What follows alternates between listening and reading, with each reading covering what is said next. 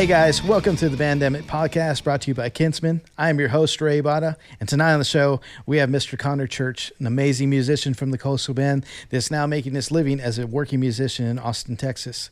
Tonight on the show, we're going to be talking about the road, what it's like to be in school and on the road at the same time, and some great tips for drummers out there. Stick around, it's going to be a great show. Conner, what's up, man? How's it going, man? It is Good going you. well. Yeah, dude, good to see you too. You look good, man. You look fit. man, I'm, guess that's a good thing, being stuck at home for however long, right? Oh yeah, like mo- some people get big and some people get fit, so it looks like you're getting fit. So congrats on that, Yeah, I appreciate it. man. Well, thanks so much for doing the show. Um, we'd like to start off just with a little bit of history. So can you tell us a little bit about how you got your start in drums? Maybe you know some some of your history. Why don't we start there? Well, you know, um, it's interesting. I didn't really come from a musical family per Oh. se, you know, but my dad, he played he played drums. You know, they, we're all music lovers, but in terms of performing artists or performing musicians, I wouldn't say that's my background at least. But you know, I remember, I remember just like early on, you know, as a kid, jumping on the trampoline and just hearing my dad play some Aerosmith on the drums or something, you know. And so Nice. it's like, you know, I've always had a, I heard that and I always had a little bit of an interest. Yeah, And then it's just, you know, it didn't really kind of grab, didn't really grab me though until maybe middle school, you know, doing concert band, doing snare drum percussion, stuff like that hmm and you know just trying to put all that together into one thing as a drum set you know just it was just a fun thing to do you know growing up i guess but that's like the somewhat very beginning i Yeah. guess So But- when when did you decide to go to music school? Was that like a high school thing that you were inspired by? Maybe one of your one of your uh, you know people growing up, or one of the artists that that kind of really just you're like, okay, I'm gonna go and do this in college now. right yeah so you know i think a mutual friend of ours uh, john leal um, Mm.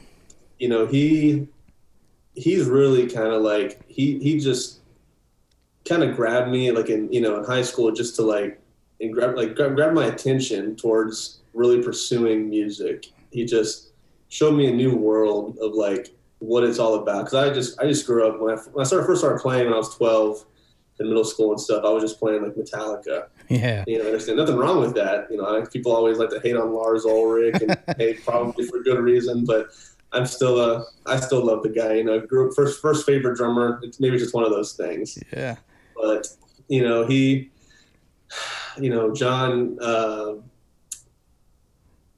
he just he just showed me that it's not just one thing. You know, you don't have to put yourself in a box and kind of like being able to explore all these different types of music and just what can be done.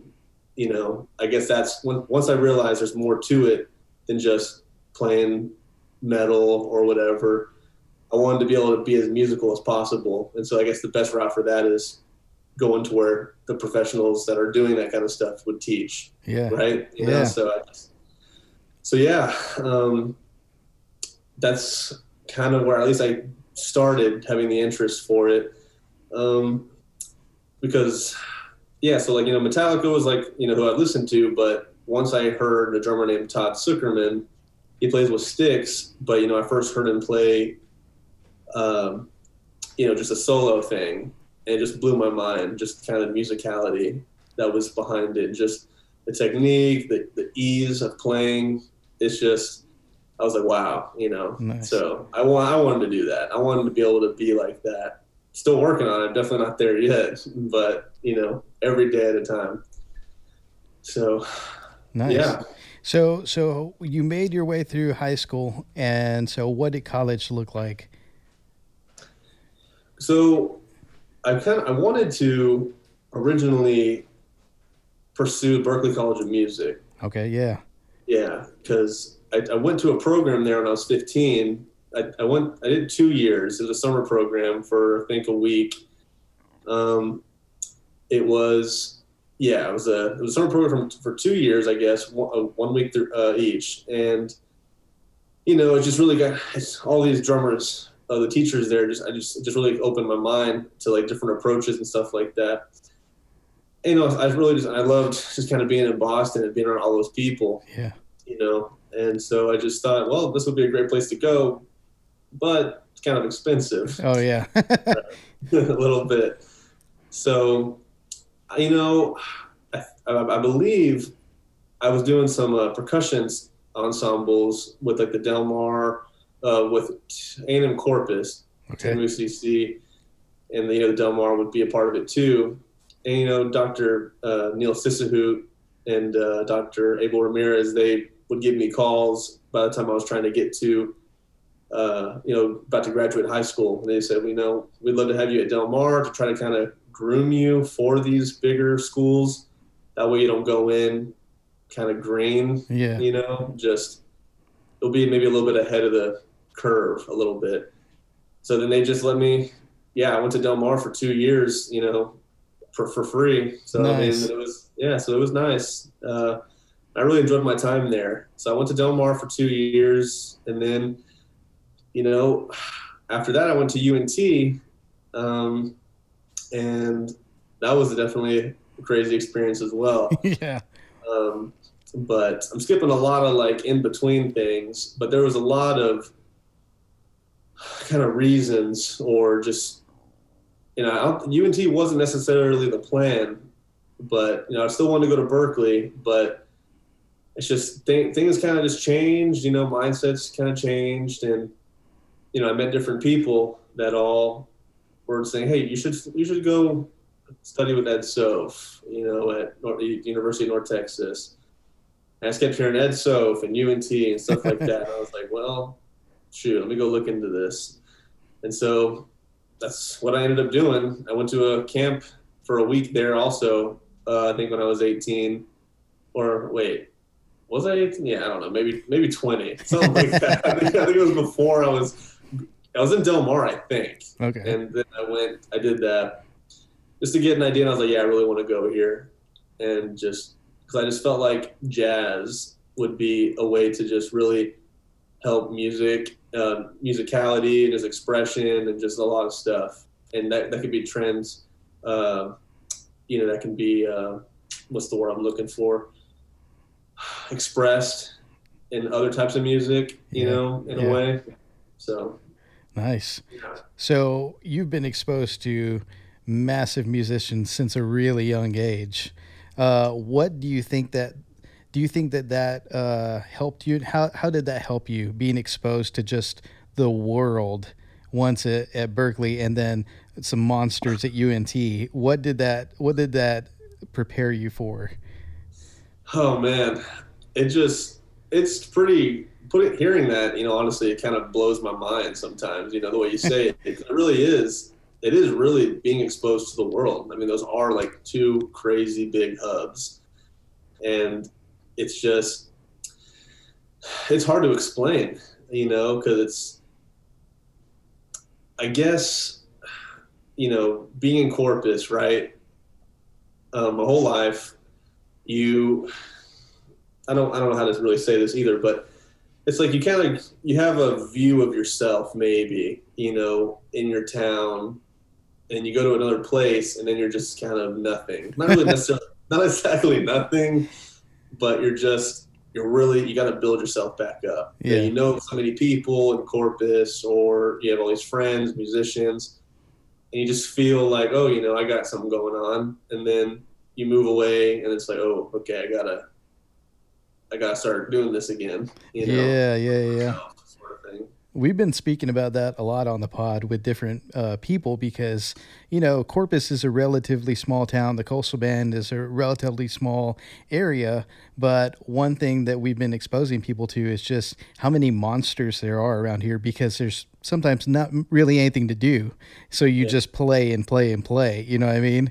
So it's interesting that you mentioned that too, is that, you know, uh, being from a small town and then going out and being exposed, it really gives you a different worldview of just of just things to come. So let's let's stick with that. And can you tell us a little bit about influences uh, as far as drummers, as far as like musical genres that have really just like done the same thing, just blown your mind, opened your mind, and want and inspired you to pursue that. Right. So yeah, I mentioned early, briefly earlier. You know, Todd Sucherman uh, is my all-time favorite drummer. He there's a video that I saw. It's on his DVDs, Methods and Mechanics um, one, but it's just, it's it's, just, it's not his song.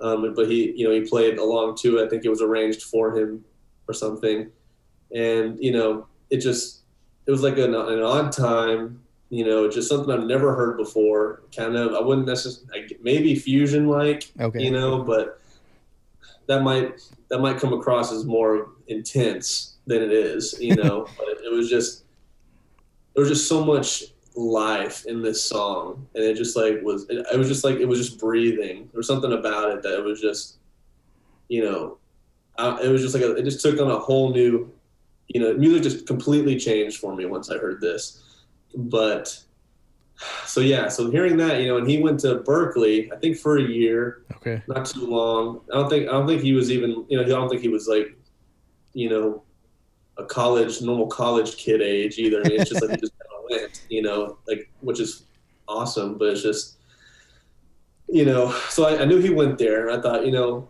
this would be a place where I could try. That's why I went to Berklee for that those two weeks over two years and I mean, I can see why it's a revered. I mean, a yeah, highly praised school. You know, mm-hmm. it's just the teachers there are really top notch. Obviously, the musicians that come out of it. I mean, it kind of speaks for itself. Yeah. But, um, you know, and then I guess it's just after hearing stuff like that, seeing the approaches, kind of understanding the drummers that influenced him people like Tony Williams, um, you know, with jazz roots, you know, that's where UNT really would help me at least kind of be more of a, an answer for me to go towards because of the, it's such a huge jazz school, you know, yeah, I guess the oldest jazz program ever. Nice. So, and, uh, you know, so that's obviously a great place to go to try to get better at that stuff. Yeah. But the kind of funny thing is, is like, I was always, I think growing up in a middle school band and stuff like that, I never, I, I just learned how to read music, you know, through band. When I went to high school, I was in jazz band and I just read the music, you know, the charts. And it just, you know, it, I just didn't even think, like I was playing like jazz, right? Yeah. Excuse me. And, and uh, I didn't even realize it was like a thing. If that makes any sense. Like I was like, I was just playing a thing. I was just playing music. I didn't realize jazz though had a history. Okay. Whenever I was just starting to play in high school, it was just okay. Play the ride cymbal like this and do this and make it through the song as if you're playing an all-state ensemble or whatever, you know. but so that was just that's just kind of interesting to me because I def my parents didn't you know listen to jazz and stuff growing up. It was always just rock and roll. Yeah. Yeah, my whole life sort of thing. And so it's just when I went to UNT, it was just such a like such a shock sort of because like I mean obviously by then I knew that jazz wasn't just a thing you played in high school band, you know, yeah, yeah, yeah, or whatever. But it was just it was just crazy because like man, you have a lot of catching up to do, a lot of learning that needs to be done, and just a whole new world to explore and musically, you know. So, yeah. Man, that's that's cool. So, what would you describe if if somebody had never heard jazz before and asked you, "Hey, man, what's it like to be a jazz drummer? What is what is a jazz drummer? What do you bring to the table as a jazz drummer, or what have you learned to bring to the table?" Right. I think for me, it's a big thing about listening. Oh. You learn a lot about listening to other musicians. You know, it's not just you know you learn a song on the radio and then you play it with your band.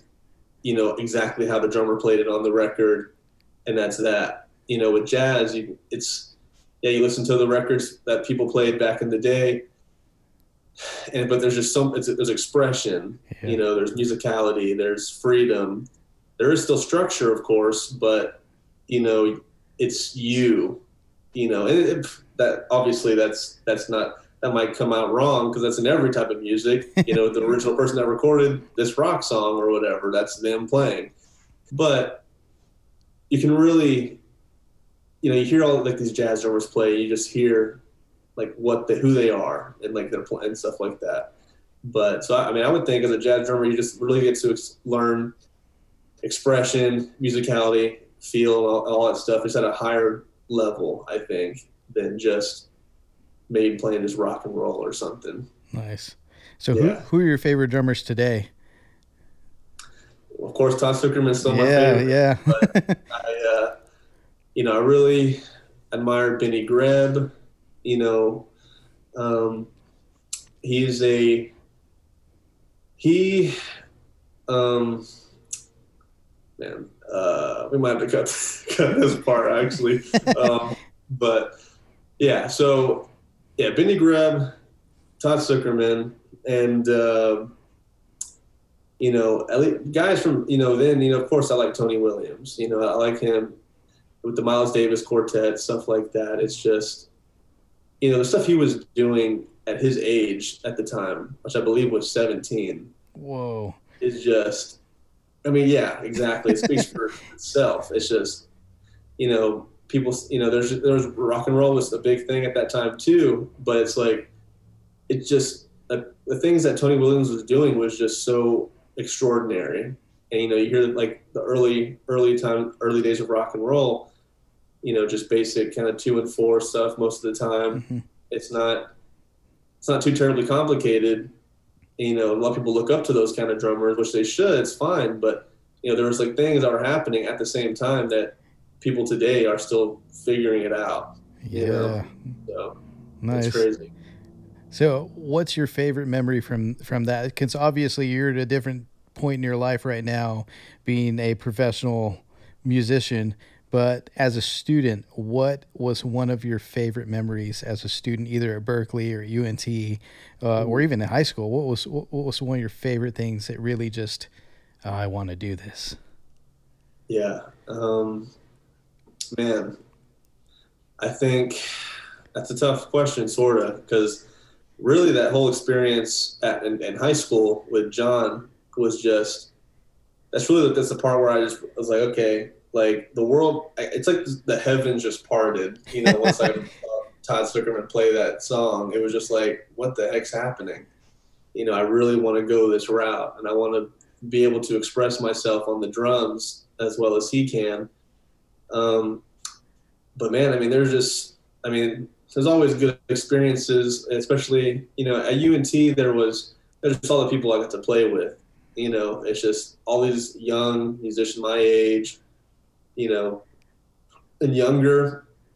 There's just they're incredible at, and it's just so it was so great just to be able to be in an environment like that and be able to just play with whoever I wanted to in that school, you know, and you don't have to worry about you know paying anybody or anything like that. it was just, hey man, you want to jam? And so yeah, I'll, I'll, I'll, be right there, kind of thing. And we just and everyone would play or whatever. Um, but I, I, mean, I have a lot of great things from you know both UNT and Del Mar. You know, Del Mar. You know, being a community college, I get you know it's still really. I feel like I was introduced to so many things there in terms of you know being in the wind ensemble or the percussion ensemble, Brazilian ensembles, you know, uh, whatever, you know, all these jazz bands, stuff like that. It just there was so much opportunities to do, and there were at UNT as well. But you're kind of put more into a box at mm. the bigger schools. I feel like you kind of had to focus on what you're studying or whatever, and yeah, you could audition for these things, but it might get overwhelming. Yeah. And at Del Mar, there's still you know there's still work to be done, but it's just not as big of a there's not as much uh, maybe competition, I guess. So you can kind of uh, get to experience all these things. So yeah. I think Del Mar really was a good thing for me for that. Yeah, and there are some heavy hitters at Del Mar. You were talking oh, yeah. about uh, Dr. Abel uh, Ramirez. Oh, that guy, yeah. I'm monster, monster conductor. So definitely some heavy hitters, even though it's a, a community college. oh yeah, I know. Yeah. I'm, I mean, I'm super. I treasure my time there. Yeah. For sure. You know. Nice. Well, Yeah. so now that you let's now that we've we've covered that, moving on to your professional career as a, a traveling musician that's played with with quite a few people. Uh, what does that? How does that compare and contrast to your time in school? Can you give us a little insight into that? Yeah. You know, with it's pretty tough. You know, a lot of you know. I've talked to my professors. You know, when I was at UNT, like, hey, I got a gig this weekend, or is it okay if I, you know, I'm I'm going on like a, a weekend run sort of thing. Is it okay if I maybe miss this rehearsal because I got to get on the road or something? You know, and they would. It's just, it's not really a uh, thing you should be that you that they're proud of. I mean, they're, they're proud of either musicians that come out of the school that do great things, but you know, you want they you, you should be at the school, you know, when you're there, and so it's tough doing both. Um, I mean, unless it's in the same town, and like so for me, it just really never was. Uh, it was always, you know, I've primarily played all over Texas. Um, and so it's just every gig was always let's go to Nacogdoches or uh, you know San Marcos or if it was Dallas, great 'cause that's only an hour from the school. Yeah. But or you know we're back to Corpus, even though I'm in Dallas now. And then when I moved back to Corpus for a bit, okay, now I'm playing with a band locally. Okay, let's play a gig in Dallas now. It's like oh my gosh, like I can never just be in a place where it's just one town, you know. Yeah. So that was that was the main challenge with school and and, and music and, play, and performing. You know, it's just I mean, I was making money and doing stuff, but you know, I, I think if I could do it again, it's hard. I mean, it's hard to say. I'm glad for the opportunities I had, but I would, I would definitely would recommend just focusing on school when you're there and gig later, maybe. Okay. Yeah. Yeah. yeah. It's, it- it's a it's a weird thing, but I, I think I would encourage sticking with school, schooling, and taking your time and really focusing and dedicating all your time to practicing while you can. Yeah. So, yeah, a lot of the guys that we talked to have been like, okay, so you practiced during this time, and now it's time to just put the rubber to the road. What's that like in a professional setting? Is it just like go, go, go? Like how how much time do you usually have to learn music? Right. If you're lucky, you know, you get a couple weeks. you know. But I played with this Texas artist named Sarah Hobbs, and the first time I ever played with her, I think I got the music the day of the gig, like three hours worth. And so I just, and I mean, it was maybe seven hours till a gig. So I think I spent five to six hours. I played the whole set twice with those six hours to learn it all. And I played it once just to kind of get a feel for it and play it again just to see if I really got it, you know? Yeah. And I just did the gig with some muscle memory, hopefully. So, I mean, and sometimes, you know, you don't even get music. You just show up and you play a three hour gig, four hours maybe, and you're just, wow, I don't know a single song, you know? But, and that's where I think, of course, a lot of listening to music helps with that. I mean, I'm not gonna. I think, and I mean, but, but schooling in a way too. If you, you know, learning how to listen to other musicians, how to play along with them, you can kind of make it through Yeah. all these things in a way. So you know, you should listen. You should definitely know the songs that are happening for specific reasons. But you know, if if someone played a song from right now, I could probably just play along to it without ever hearing it before. It still happens, you know, now. Yeah.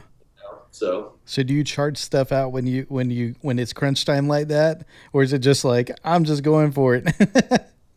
I usually I'm just going for it, and I know Nice. charting is a it's something I've done, and I, it's just not.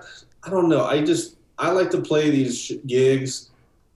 I like to be in involved in the gig at the time, and there's nothing wrong with charting it out. But there's a whole thing where you're playing, maybe you're reading the chart on the floor or somewhere else. you know, I just I'd rather just be there with the musicians. You know, in Yeah. that moment.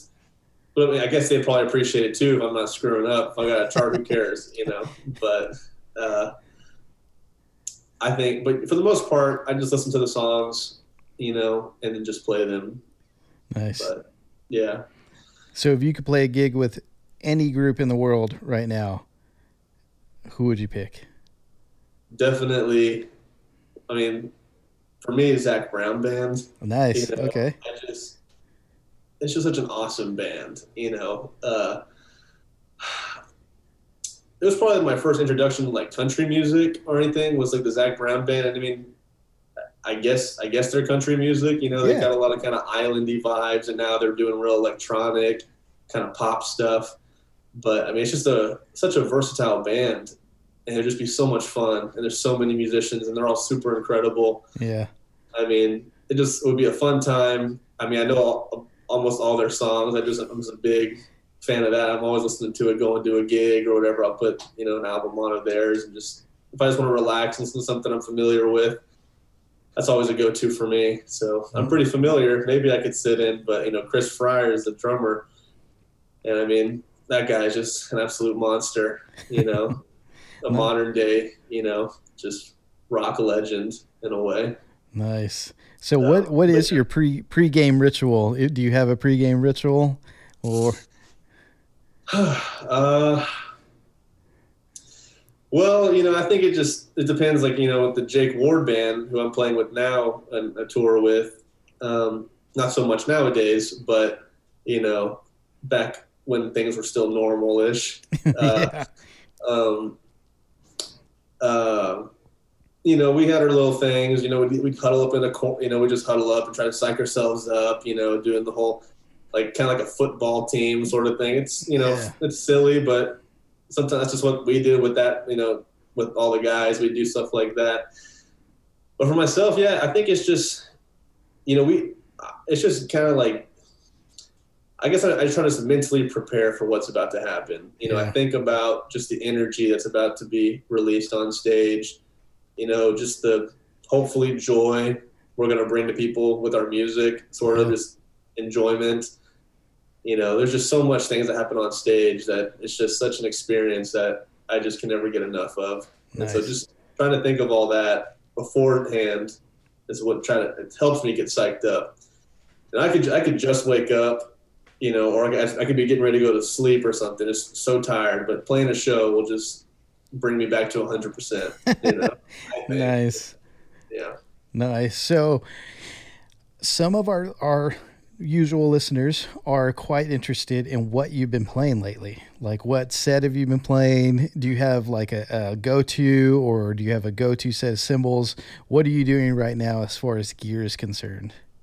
Right. So, right now, there's been a lot of things, ex, ex, you know, with exploration, I think you know, I just recently got the Zildjian low volume cymbals oh, okay. with the Remo uh, silent stroke heads, just because, you know, I recently moved. Well, it's been a few months now, but you know, I don't want to piss off the neighbors. You know, and the rooms, these the, the, houses I'm in or this, this neighborhood, there's all there's one of those like kind of communities, right? You know, yeah. all the houses are just they're just built, and there you go.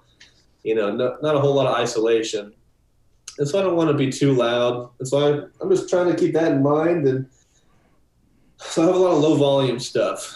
You know, I, I put all the heads on my. Uh, I, play with Gretsch drums. Nice. I have a bunch of different models. You know, but I guess I'm just using a basic Catalina like club kit nice. just to just something to practice with. You know, it's nothing I'm going to take on the road. Nothing I'm going to take to a show. I could if I wanted, but I just you know, I'm just gonna leave it here. You know, I got plenty of other kits. What I have in my cases, there's a Gretsch uh, Brooklyn okay drum set, and you know, oof, excuse me again. I uh,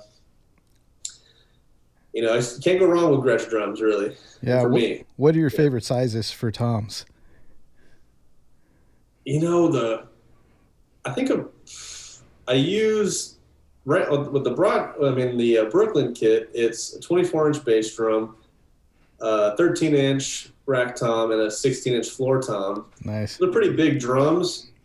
I'm still getting used to them. You know, I'm a big guy, so I kind of want some bigger drums. Man, you know, I really, I think honestly, my favorite stuff might be a 20 inch bass drum with, you know, just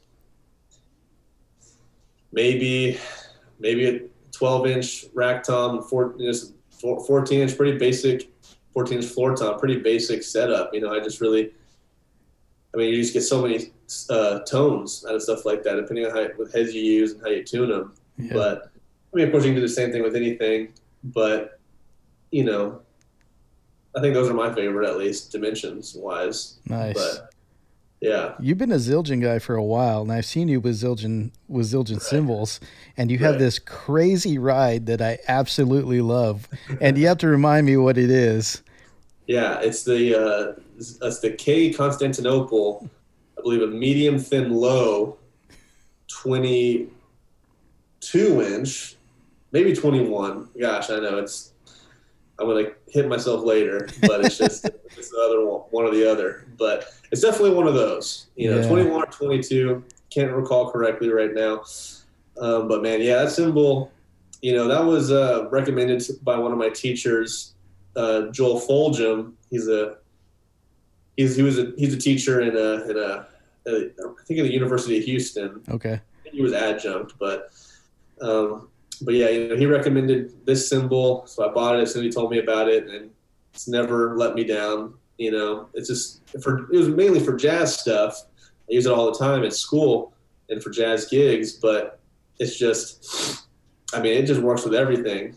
Yeah. And I think Keith Carlock uses Constantinople's for a lot of his stuff. Um, but but yeah, I love that cymbal. So, yeah, I mean, it's yeah. it, you hit it and instantaneously five guys that know what they're doing are like. it's just like it's such a specific sound. So, what else are you using as far as cymbals? Do you like uh, two crashes and a ride and a child? What, what's your cymbal setup look like? Right. Yeah. So, yeah, I got. Of course, I got the ride cymbal. You know, I use the K Constantinople. You know, depending on the situation. Um, and yeah, you know, pretty. It's I got. I usually use a pretty basic kind of jazz. Well, maybe not jazz, but just a pretty basic setup. You got the crash on your left side, another one on your right. I kind of like having a second one on my left. Okay. Yeah. Almost, almost, uh, you know, parallel with me or whatever. But it's just, um, just to have a little more movement around, I guess, just to feel a little more uh, rock and rollish. Maybe yeah. I don't know. Just, but you know, having the more cymbals just creates more sounds. You know, it gives you more things you can do musically. But yeah, I think that's my kind of go-to thing right now is having probably three crashes and a ride. And if I could, I mean, if I could have another one, I'd probably just have a really, a really big crash ride or nice. something, you know. Nice. But, but yeah. Are you pretty specific with your sticks that you use, or does it vary from gig to gig? Um, it does vary. Okay, um, okay. Why is that? I'm I'm not a drummer, so I gotta ask why why is that? Sure. Yeah. Um, why? Well, because there's different tapers, different beads, different rebounds and responses. I use Vic Firth drumsticks, um, and you know, with jazz, I mean, with rock and roll stuff or with country, blues, whatever, I usually um, I usually use a Vic Firth 5A Okay. Just because yeah. it's it's solid, you know, I get enough response, and I get enough rebound and response. Uh, yeah, enough response uh, from those sticks. It's it's versatile enough for that, but for jazz, I need a little more touch. Okay. Okay. So I use like uh, my professor, my uh, professor at UNT. I studied with Ed Soph first, but then he retired, and then I studied with Quincy Davis, another incredible musician, incredible drummer, and he you know, we talked about, I think one of my last lessons, I was like, you know, I really, you know, the drumsticks are so expensive. I just really can't afford, how do people ex- learn all this stuff? I mean, with drums in general, I mean, how do, I, it's just interesting how, they, how people can just find all these sounds because it's just, cymbals are 200 plus dollars. Yeah. You know, drums can be obviously ridiculously expensive. Um, there's just so much to try. So I was talking to my uh, professor Davis and he, um, you know, he he's sponsored by Vic Firth. We had a bunch of drumsticks, and he's like, "Here, just try all these out," which was awesome. And I just I decided I really liked the Peter Erskine, uh, yeah, right here, big band stick. Peter Erskine big band stick. It's, got a, it's got a thin taper at the end, and the bead's long and narrow. It just gets so much bounce out of a ride cymbal. It just feels so good. And, it's, and it's thick enough. It's it's. I think it might might be a little thicker than a five A, um, which, uh, you know, for me, I'm like I said, I'm a big guy. You know, long arms, you know, stuff like that. It's just, uh, I, I get the reach. That, not that I really necessarily need it, but I just I have that. Have it's just there's so many options, or yeah, there's just so much uh, I can do with these drumsticks. Yeah, can't go wrong. Peter Erskine. That guy's a Oh yeah, that guy's crazy great. yeah, oh, definitely. Yeah, Yeah. So you're talking about you're talking about how the way things interact. So how long did it take you to find the right match of cymbals that interacted with each other and interacted with your drums and you? How long a, a, a beginning drummer? How how long would you say would take a beginning drummer to get to the point to where you are, where it's like, no, this works. It's cohesive. Right, man. Uh, it's a never-ending journey. Truthfully, I mean, Nice. truthfully, I mean, but you know, I, I I mean, when I first started, I was getting those Zildjian, you know, cymbal packs. Yeah. You know, where it's like the A custom 14 inch hi hats to 16, 18 inch crashes and 20 inch ride or whatever. And, you know, you could, that was like, oh my God, I, I'm, I'm a pro now. Once I bought it, at first, I first had the uh, like ZHTs, you know, it's like next step up, a custom, you know, or whatever. and then so I'm like, oh wow, like I'm really, and it's just funny, you know, when you get a new piece of gear, I feel like it just really makes you feel like you just took a step in this new direction. You know, I don't know if it was like that for you or Yeah. whatever, but just always like, oh, I can't wait to play on this thing. And you, you're like just already better as a musician in a way. I don't know. That's how it kind of felt with me, especially back in the day. Um, so when you're starting out, you got to get what you can afford, of course, right? Yeah. and you just gotta feel it out. Um, and then eventually, you know, you just listen to records, you listen to drummers you like, you see what cymbals they're playing. You think, wow, I really like that cymbal right there. What cymbal is that? Okay, it's this one. Where can I get it? You know, blah blah blah. And then you do that. And I think that's just kind of the that's kind of the the the, the process Yeah. of collecting. It's, and I mean, you know, Professor Davis, you know, he had, and even Ed Soph, you know, they just, you know, in their office, it was just like hundreds of cymbals. I mean, it's like on the ground against the wall, you know, and like they're just like, okay, I'm gonna try this one, pick this one out, you know, and it's just, they have cymbals for every occasion. Yeah. Eventually, I'll be there, you know, one day Oh yeah. but it's just uh, you know cost money to get there of course and you know or, or endorsements whatever maybe yeah. but um but yeah it's a process you know you just you hear what works you try to find something that just blends well with the other cymbals um and for me my one of probably my new favorite cymbal is just my EF, uh, efx crash okay. um, and it, or I think, yeah, I think it's a K, and it's just, you know, Zildjian. Yeah. I, I pretty much use all Zildjian stuff. You know, I've tried other cymbals.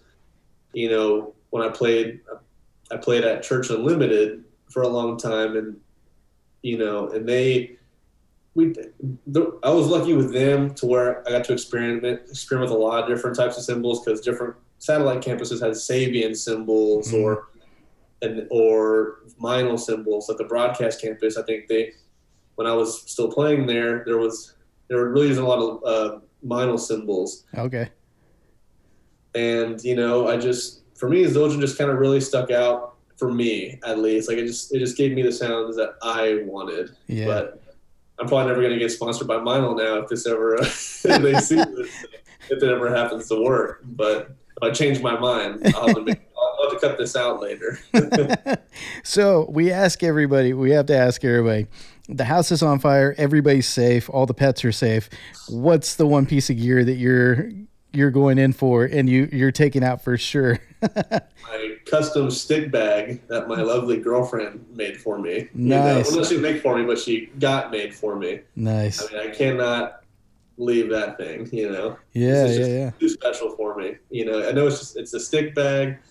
Let the cymbals burn. Let the drums burn. But I'll keep the stick bag. That's awesome. That's Yeah. awesome. Well, a few people knew that you're headed in. So they, they had one question, and we have this segment called What's in the Box. And we usually stick some interesting stuff in there and then we talk about it. But when people Okay. heard that we were going to have a drummer on the show, they had this one burning question, and, and it's What's in the Box? And uh, it's drum keys. okay. And the drummers wanted to know how do you keep from losing these things because I'm pretty sure these are both yours, and I just ended up with. so how do you hold on? yeah. How do you hold on to these things?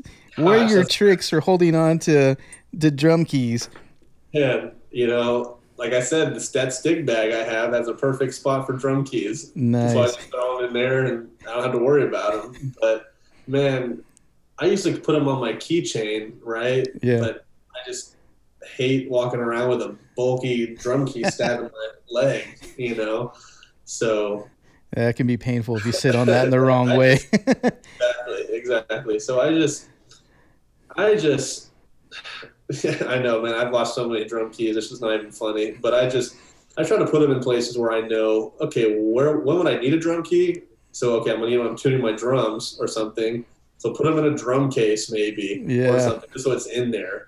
Or you know, put it in your stick bag, put it in your cymbal bag. Just put them everywhere. Put them in your car. Put them in your glove compartment. You know, center console. I have I have all over the place. nice. So it's just just that way. Okay, if I ever forget, I got one here. That's a really good tip for guitar players too. Put picks everywhere because the bottom of the ocean is lined with two things: picks and drum keys. Oh man. Dude, that's good. I hate I hate to get dark, but I gotta ask you, uh, what's what's been life like as a musician since the pandemic hit? Man, definitely not great. Uh, I mean, it's just it sucks not being able to play. You Yeah. know, anymore as much. I mean, luckily, and people. I mean, I'm definitely not playing nearly as much as I wish I was. I mean, I know there's going to be guys on here, this podcast. You know, guys that friends of mine from school that even graduated a year before or even in there now. I mean, everyone's journey is different in terms of where they're at. But for me, it just it just seemed like things really hit pretty at the at the wrong time. Mm. So I'm not. I luckily I'm playing once a month. Uh, you know, at in Austin at this outdoor place because you know it's outdoors, Mhm. so it's you know it's everyone's taking their precautions and stuff. Um, so that's good, but you know, I'm teaching private lessons, Nice. um, which that's really the thing that is most helpful probably right now. I mean, if I could play more, that'd be really great, but it's just it's just really hard to find those gigs, and unless you know, because you got to have people that first want to go out and do it. Mm, yeah. That's it's just there's so many factors now besides just like okay, I want to play because I need to make some money, or I mean, unfortunately, that's maybe as bad as that sounds. It's as if you want to do music, music as a living, you got to make money, right? Yeah, just yeah, yeah, definitely. things. So, you know, um, you know, uh, yeah, it's just uh, I'm trying to find as much work as I can when I can, and like, and you know, I talked about my quiet cymbals and drum heads. Well, because I have I'm in this neighborhood, all the houses are super close together. I don't want to piss anybody off, so I can't really play real drums, and I can't record them, so I can't really record remotely you know, sort of stuff like that. So, as much as I wish I could experiment with the whole recording yourself in your own, you know, I could just have fun, you know, in here and do that and make some, you you know, Instagram videos or whatever. I can't, for me, I don't have that luxury just because of the resources and stuff like that, you know, at my disposal at the moment. But, um, so it's, it's been a, it's been a tough, it's been a tough couple. It's been a tough few months for sure. Do you notice a, a, a, a increase in gigs like coming up? You know, now that things have kind of eased off a little bit. Yeah, I'm, I think I'm really hoping things are picking up uh, soon. You know, I think uh, I know I'm. Um, well, as of right now, I know I'm supposed to be playing with the Jake Ward Band, which would be one of our shows, only shows we've had almost all year. Wow. You know, we kind of, uh, you know, we're that'll be that should be in October. Hopefully, okay. things s- still happen. But you know, he, you know, Jake, he just had a baby, which is awesome. So he's, uh, we'll see. You yeah. know, and if, honestly, I mean, I don't blame him if something goes wrong. I mean, mm-hmm. take precautions, keep your family safe. You know, yeah. it's, um, so, but if it goes great, if it happens, that'd be awesome. I mean, I miss the guys, I miss playing. It's just a great time being able to do that. Um, so we'll see, you know. But I, I do think things will look up. I mean, I feel hopeful, you know, but you know, we'll see. Yeah. So what have you what have, what have you been doing with your uh, pandemic time? We have to ask that too because people do right. different things. You know what I mean? For sure. Um, well, I've definitely, I've, I've, definitely, I think, taken. I've tried to kind of just listen to music in a different way. You know, just trying to hear things I haven't heard before. Nice. You know, like how, different approaches to how people are, are like. I don't know, just trying to hear things that I just maybe didn't pick up if I on certain songs or whatever, just to try to implement certain things. Um, but you know, um, I mean, I'm sure everybody's watched a lot of Netflix, right? Yes. what you what you been watching on Netflix? What, what are your favorite favorite things on Netflix right now? You know, I guess I should say I, am actually not on Netflix right now, okay. but I'm on Amazon Prime Video. Nice, nice. You know, and you know me and my girlfriend, we've been watching you know an old show, but called Psych. Ever heard of that? Yeah, yeah, yeah, yeah. With uh, I can't remember what his name is. Uh, but yeah, he was. He's not really psychic. He's just super right. observant. right. That's awesome. Right. So you know, it's it's an older show, but hey, it's fun. You know, we're just doing that, and nice. it's been enjoyable. So, nice. been a lot of, and you know, and that's the thing too. It's, I mean, music's my life. It always will be, but it's there is there is still something nice with the downtime. You know, yes of course, you know, some people are still hustling and still grinding, and that's great. You know, things are, but it's just, you know, there's always good things to have whenever you're just, you have a moment to really just sit, sit and enjoy the moments around you. I think a little more. I definitely, guess. definitely. So, yeah, a so. few people that I've talked to, especially my dad, he was like, "This will never happen again."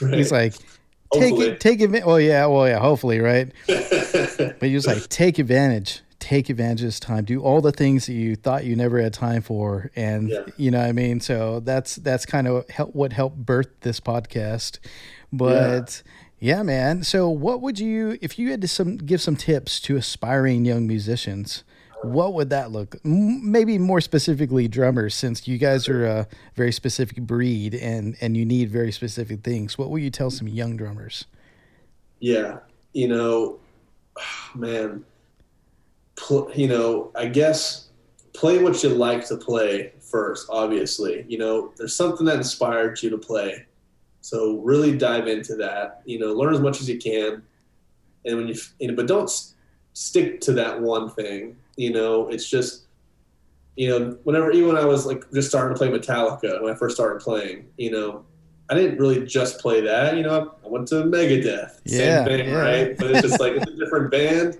different drummers, different things, then maybe you know I don't know Pantera or something, right? Yeah. something different, and you just, of course, I'm sure you know it's probably pretty self-explanatory, but you know you just you don't want to just be like, okay, I'm just going to play this song or this one band's music, or and, and once you get once you you know feel comfortable branching out from like you know say metal or whatever, since we're on that subject, I guess. Yeah. Um, just you know think about think about other music that maybe like your family or friends like and listen to that and start listening and don't be afraid to really dig into that um, because there's just different skills in each thing you know you're not going to get the same feel a metal drummer can't get the same feel as you know someone that just listens to james brown all day you know i mean or vice versa it's just you won't have that nest you probably won't have that same pocket as a funk drummer would have yeah compared to you know the intensity maybe as a metal drummer would have. It's just good to have all the all these tools in your bag. So yeah, I think really just not being afraid to explore different things and avenues. It's just uh, I think that's important. Yeah. Do you have any advice for people that are like maybe in high school or in college and they're like, I want to do what he does. I want to I want to be like Conner. I want to be a professional. What would you if if you could go back maybe and tell yourself this maybe 10 years ago, what would you tell yourself as a professional now looking back on a college student maybe? Yeah. Um, I think kind of what I said maybe a little earlier. It's just, you know, they, everyone always says something like school, like when you're in school, like, oh, it'll be over before you know it. Yeah, it will be. You know, it's just everything. it will be over before you know it, and like once it's over, it's over. It's just it was so it's just so crazy. Once I graduated, how over it was. Yeah. You know what I mean? It's like it just really like it's like thinking about it, it's like, oh god, I got all this schoolwork. Oh gosh, I got that in a month. Oh gosh, I got this in two months.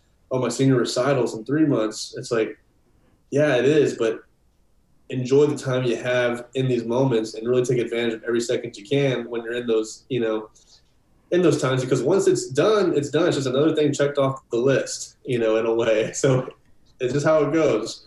So I think if I was to, if I could go back in time, I would just say maybe spend a little more time on things. You yeah, know, yeah, yeah. You feel like, oh gosh, I, am done for today. Maybe you're not done. Go a little more. You know? Did you really did you really do too much today? I don't know. That makes it. You know, yeah. I think I would. I would encourage just if you really love something, you know, put put some more effort. Maybe if that. Okay. I don't know. You know yeah. what I'm saying? Yeah, definitely, definitely. Um, I was reading a Navy SEAL book, and uh, he was talking about he was like, when you think you've given it all, you're at forty percent. Yeah, He's like, and it was just like, whoa, these the mentality of a SEAL. When you think you've given it all, when you're done, you're at forty percent. You still got sixty more. So at least right. give it another twenty. so I think right. that's that's definitely great great advice. So what's on the horizon for you? Um. Well, let's see. Huh. I think I'm going to be going to the studio, hopefully within the next couple months. Um, I play with my uncle's band, nice. uh, the Bruce Smith Band, and that's that's who I'm playing with every month at Guero's Tacos. So yeah, if you're ever if you're in the Austin area, yeah, come out the first Friday every month, uh, six to nine p.m. You know, I think this is a residency, so I'll probably always be there. Nice until maybe I go somewhere else, but. Um, you know, I'm, so yeah, I think I think I'll be recording with him hopefully within the, in the next few months. You know, nice. so we record a couple things. You know, I think during the pandemic. Well, it's still happening, but you know, just earlier when it was a lot more kind of insane. Uh, you know, we did record a thing, but I don't. I'm not sure if we're gonna release it or something. But I don't know. We'll see. Um, and I think that's kind of the only thing going on. You know, just um, that's yeah. I'm hope, looking forward to recording stuff like that. Oh, I mean, Kinsmen, you know, band, little right? plug in there. yeah, yeah, yeah. Come on now, that's yeah. exciting stuff. You know, we did that a few months back, and that was a whole lot of fun. Yeah, you know, that's just. I'm really excited for whenever that stuff happens. I think that's we can talk about that, right? Yeah, definitely, definitely. I love to take Garrett's quote where he says, sucky bands don't do a second album. I was like, yes, we finished the second album. yeah, yeah, yeah, yeah. I really had a blast doing that stuff and just working up the songs. It's just like, man, I really think this, there's some cool stuff happening, and there definitely is. So yeah. I can't wait for that to be finished. You yeah, know, at least yeah. all the production stuff, I guess. Yeah. So I, I forgot to ask you about this, but you're in the Austin area. What have you seen lately that you're like? oh, that's cool. That maybe you have you hadn't seen before. Hmm. What have I seen that's cool? Like seasons, maybe something right. other than humidity. yeah, man. Hmm. You know, it's just, it's. I guess you know what. I feel like my time in Denton was so similar to time in Austin. Oh, okay, yeah. You know, so it's like it's almost like the same thing for me. I would I, I can't I don't know if I can say maybe it's something cool, but I, I it's just like a it's just a, such a hub, nice. you know, like all these different people. You know, it's just so cool to be able to interact with people from different backgrounds. I mean, that's that's everywhere really, but you know, maybe somewhere like Corpus might be a little more, you know, what do you call it? Sheltered. box. Maybe. Yeah, yeah, you know what I'm saying? Yeah, totally, totally. No, totally. It's just like being at like places like Denton and stuff. You get, I mean, people from all over the world. I mean, some of like my best friends that I made at U- in UNT are not even from America. You know, so it's just like stuff like that. You know, it's just so cool. You know, like yeah. it's just crazy. You know, being stuff like that. I mean, I think it's like that in Austin too.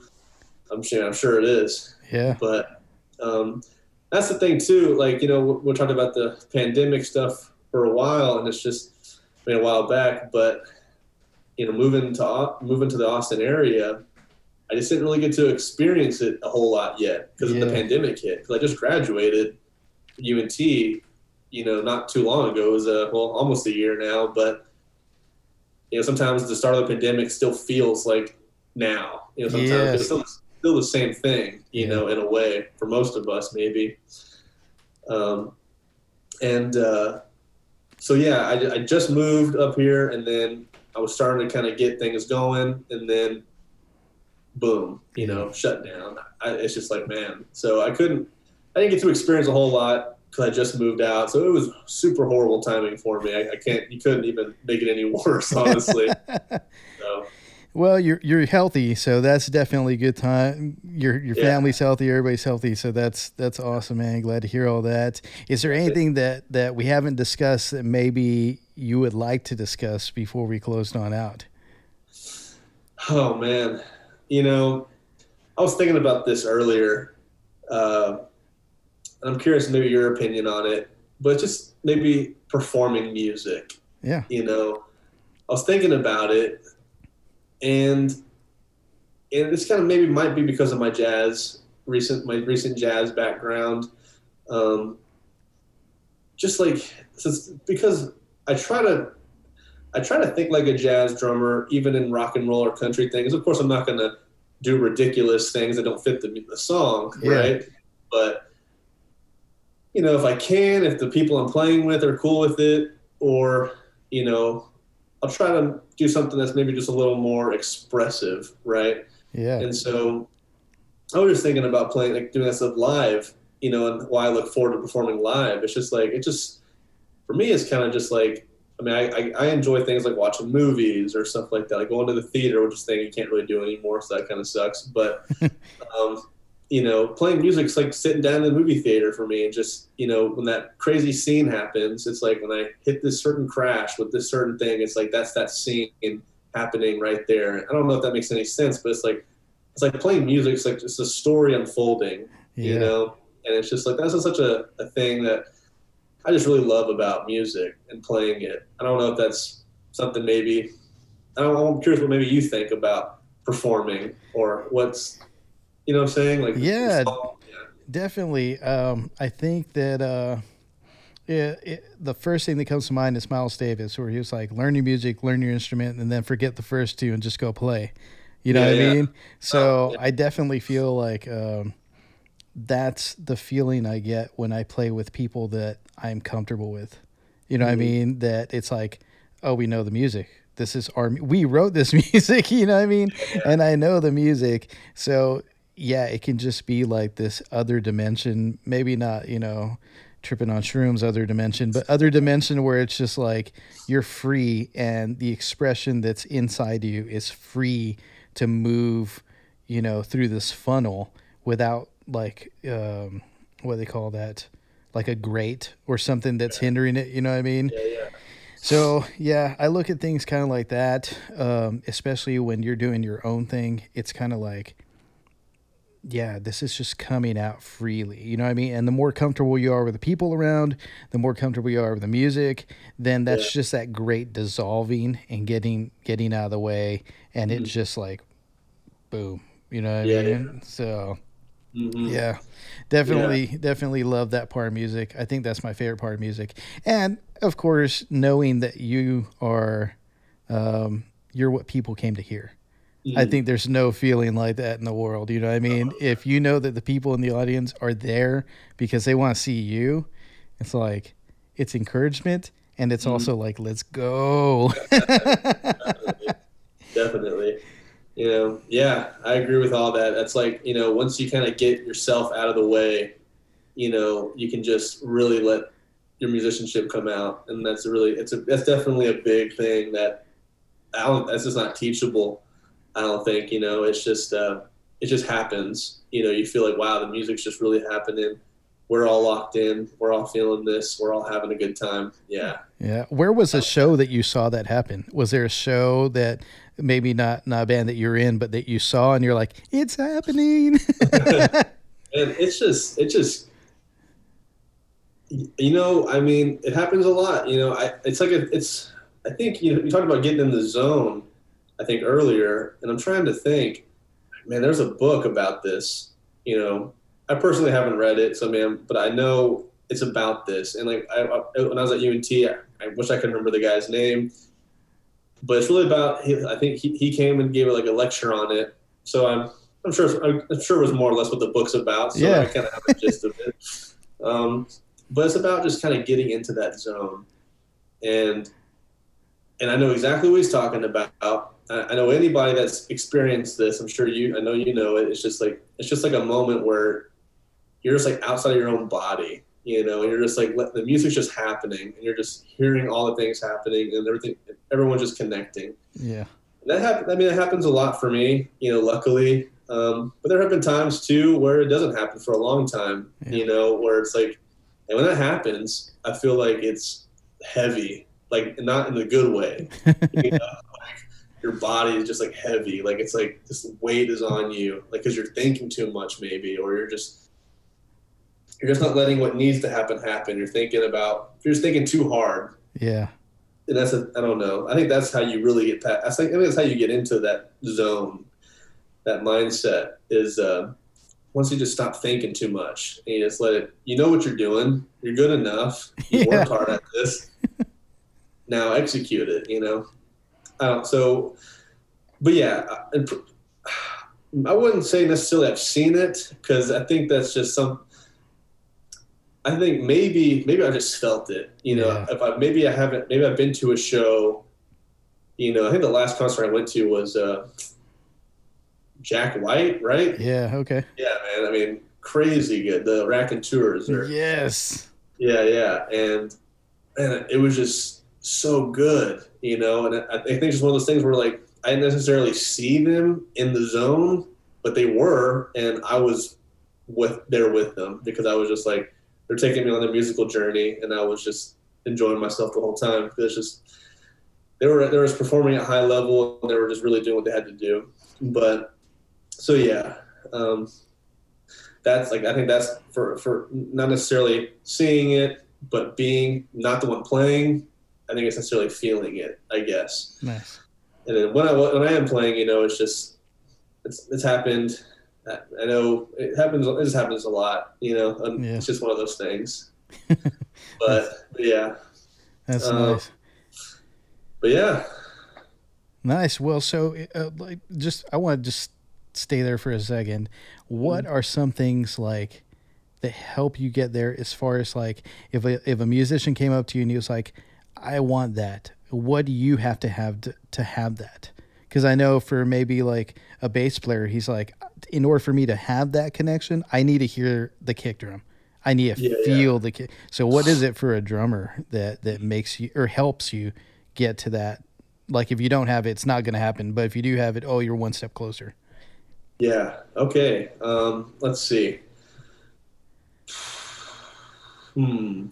I think, for one, I think when you said when you're playing people you're comfortable with, that's a big thing. I think it's hard to get into that space if it's maybe like your first gig with somebody. You know? Yeah. That's definitely that's definitely a hard thing to do. But it's hey, it's possible. You know, I played. Um, there was a local band. I don't know if they're still playing in Corpus. Uh, they were called Bandora. You know, it was uh, Elizabeth Lamas and uh, Jose Garza. Um, gosh, I hope that's his last name. but uh, and uh, oh, and uh, Damian Diaz. Okay. Um, and um, you know, we just they're all my friends, though. I guess that's kind of maybe that's why it was such a good first gig. And you know, there was some rehearsals too, but you know, I, I did reach that zone there. But I, I guess, yeah, how to reach that and what what what I'm listening for, or um, yeah, I, I think it's the things that do block it. I think are for sure. Make, I think really it's just you got to be comfortable. Okay. You know, yeah, yeah. comfortability. You got to feel confident. You know, you know that you know what you're doing. Um, you believe in yourself. You know, so, I mean, yeah, confidence. I mean, that falls with that because it's just believing in what you're doing. You know, if you don't think, oh gosh, I'm not a, I'm not a good jazz drummer. You know, I don't know. You're doing your first jazz. I'm not saying that. I'm, I'm saying if you're on your first gig, maybe with a jazz band, you're like, oh gosh, I'm not a jazz drummer. you, have that, you have that mindset. Yeah. You're just gonna, you're not gonna ever get there. You know, you got to be thrown into the fire. That's where you learn the most, really. Oh, yeah, yeah. just there. Um, so yeah, um, I don't know if that answered the question. Yeah, definitely, definitely. Yeah, yeah, yeah. That's that's all good stuff to think about. So let me ask you this: Somebody wants to take lessons with Mr. Conner Church. Where where can they find you? Man, well, What's the best way? me. Yeah, probably. Um, here's my cell phone number. No, I'm just kidding. we'll flash it on the bottom of the screen. No, we won't. well, my Instagram isn't anything extravagant, um, but it's at church c h u r c h c three. You can message me there. nice. Find me on Facebook, maybe. Um, uh, I mean, those are probably the best places to get to. Um, I had a website. I don't think it's up right now. Um, but Pandemic. Yeah, exactly. So, it, it got um, the Rona. yeah. Um, so yeah, me, try to message me on there. I'd be, you know, I'd love to teach you anything you need. Uh, I mean, all kinds of things. You know, from percussion. You know, if you're in high school, middle school, I can get. You know, I've had a success with getting kids to state stuff like that. Nice. So I mean, I feel confident with my teaching and my background to at least get people in high school when and like in percussion to get where they want to get to. And if you're a drummer, you know, of all ages, whatever level you're at, you know, I can hopefully help you Yeah. refine what's going on. So I feel, yeah, I, I love teaching. You know, it's fun. Uh, it's fun to teach private lessons and seeing people that are in that love it or that you know that are, have a good interest developing. You know, it's a fun thing. Yeah, definitely, definitely. Well, Yeah. guys, check out Con Church online. Uh, Mandy, we hope that this ends really fast, not just for you, but for everybody that's professional right now. And uh, man, thanks so much for being on the podcast, dude. It means a lot, really and truly. for having me. And we'll have you back once this is all over so that we can maybe do it live. Oh yeah, heck yeah. well, until then, thanks for watching the pod, guys. Mr. Conner Church, check him out online, and we'll see you next week on the Pandemic Podcast.